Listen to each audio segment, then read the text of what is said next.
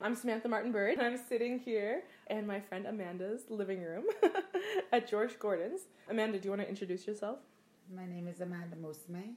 I teach grade four for George Gordon Education Center. I live in uh, George Gordon First Nation in Saskatchewan. Uh, you were telling me earlier about how your grade four class was putting on some sort of play. Can you tell us more about that? From one of my social studies unit, I did a treaty play. We had reenacted the signing of Treaty 4. We had lots of costumes and roles that they played. It was called Treaty for All, and it was the signing of Treaty 4. So tell us a little bit about the history of Treaty 4. When the Canadian government was signing the number of treaties with um, the First Nations people in southeastern Saskatchewan, which just covers about a third of the province. There was a signing of Treaty 4 happened in 1874 with a commissioner that came out by the name of Alexander Morris. Now, one of my students has played his, played his role along with the Queen and the British Crown being there. So that interactive learning that they had experienced from it not only helped them with their identity and helped them understand the Canadian history. They had tons of questions and it just became an inquiry based learning mechanism for all my students. We started it, it very small and it kind of gained interest throughout our, our, community of George Gordon that we ended up having a dinner play. And inside the, the dinner and the play, we had served our community supper and they came out to watch my students perform.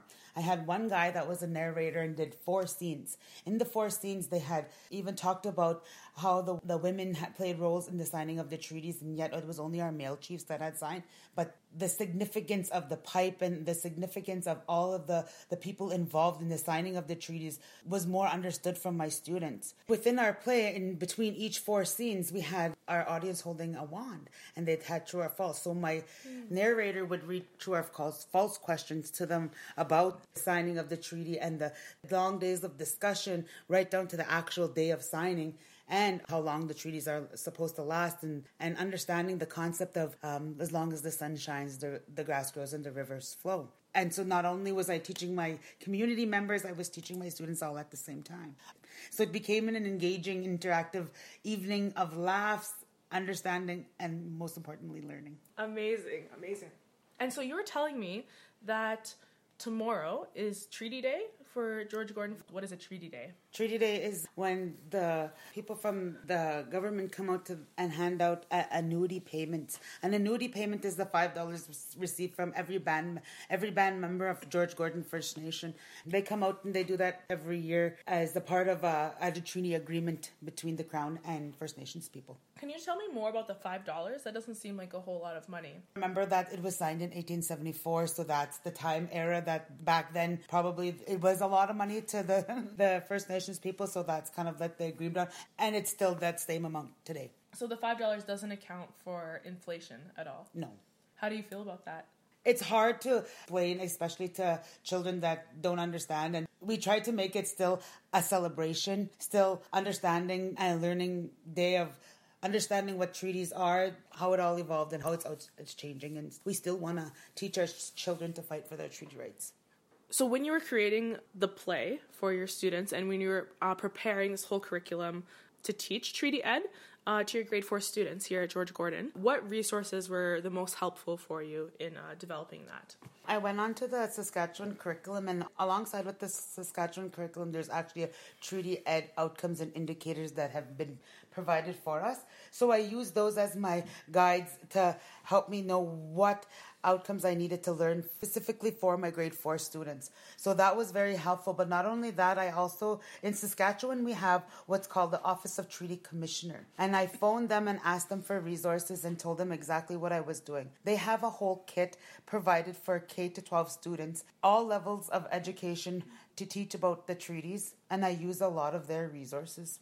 They have a great library full of material and books available specifically to teach treaties in the classroom. There's a lot of educators, I think, in Ontario who are always looking for more resources and how to teach treaty education. So it's really helpful to learn that Saskatchewan has Office of the Treaty Commissioner uh, has already developed so much in this area. I was noticing over on your bookshelf you have this book, Clearing the Plains. What's so great about this book? James Daschuk has written this book with uh, with the real account of what happened in history Does he sugarcoat things and make things really easy to swallow for white people? No, it's raw. It's real. It's um, it's genuinely told in on a real account of a history from an indigenous perspective and understanding what exactly happened in history with first residential schools, with uh, signing the treaties, and the way things have come the way they are today. So, as a Cree woman reading this book, how did it make you feel? I had a lot of emotions reading this book. It was uh, a tough read. It was understanding your ancestral ties and uh, your your own history, and coming from knowing that when you're on First Nation land, that how it all came to be. Did you feel like, oh, like finally I'm reading a book that tells it as it is? Exactly. Um, I want to switch gears here a bit and talk about uh, the Regina Public Library System. And so earlier today, I was in Regina and I went into North Central, um, also known as the Hood, because um, I wanted to check out what the community libraries look like there. And I came into the center. I don't know how to say it. Can you say it for me? Mama Tawason. Mamatawason Center. Uh, can you share with us about that center? I'm not really that familiar with it. I just know that their vision was to create a community space for uh, First Nations and Indigenous because they're centered right in the center of a community that's has a lot of the residents in that community are, are First Nations people. So they created a, a building that they had elders and community members uh, came together with this vision to create this library and school and community center. They ha- they host round dances and certain ceremonies, maybe dances, and they. I, I know for a fact that a lot of com- uh, community members visit, and it's almost like the, the heart of the community. It brings hmm. people together mm-hmm. and in a, in a, good positive way. almost like a healing center for the community and right in the center. I really enjoyed my visit there. Too. I was really struck by how the library was one part of this like greater community center and there's like gyms there. There's other community rooms going on. There's a the entire theme of the library section includes it's like a star blanket theme. The star blanket image is sort of the motif throughout all of the logos which is really cool how like cree cree culture is being centered in that mm-hmm. way. And of course there's like indigenous paintings everywhere indigenous kids everywhere. I thought it was a really cool space and i'm i was really excited to see that in regina I think it's nice for children to go to a place where they see their own culture. Mm-hmm. That's not very common in a lot of uh, city centers, I guess. That they have created their own space where they see and feel part of something in their culture and understanding that they see their own face with them. I think that's um, the the best thing for that community and the people that go there.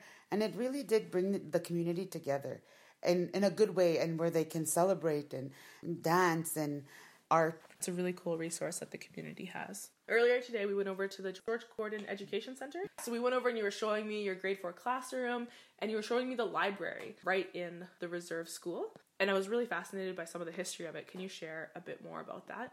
Our library is right in the center of our school and we dedicated our library to the First Nations veterans that served. It's called the Howard Anderson First Nation Veteran Library and was dedicated to Howard Anderson because he was instrumental in helping First Nations veterans across Canada receive the proper compensation. He stood out as a, a, hero in our First Nation of George Gordon's. We have in our library hanging all the pictures of all the First Nation veterans from our First Nation. And uh, are you guys related in any way? Howard Anderson is my grandfather. yeah, I think it's such a cool space, and I really like the way the Indigenous veterans from from this specific community. Like, I was astounded by how many George Gordon First Nations veterans how they are honored throughout. And then you were telling me that a friend of ours was the painter for the the entrance and the mm. other sign. Her name is uh, Lindsay Bear. She's the grade six teacher. She also went through the Indigenous education program mm-hmm. at uh, First Nations University with myself, and she had was the librarian before she went to school, and she had created the the doorway, and they had like a, a grand opening and the ribbon cutting, the whole celebration day for opening of the library. I wanted to finish off by asking you a really light and breezy question. what is one thing that you wish all Canadians understood about treaties? that when this of the signing of the treaties, the significant for us as First Nation people and saying that it was a sacred covenant with the Creator, that we understood we bring mm-hmm. our higher ups into mm-hmm. the signing of the treaties, which means that you have to keep your promise.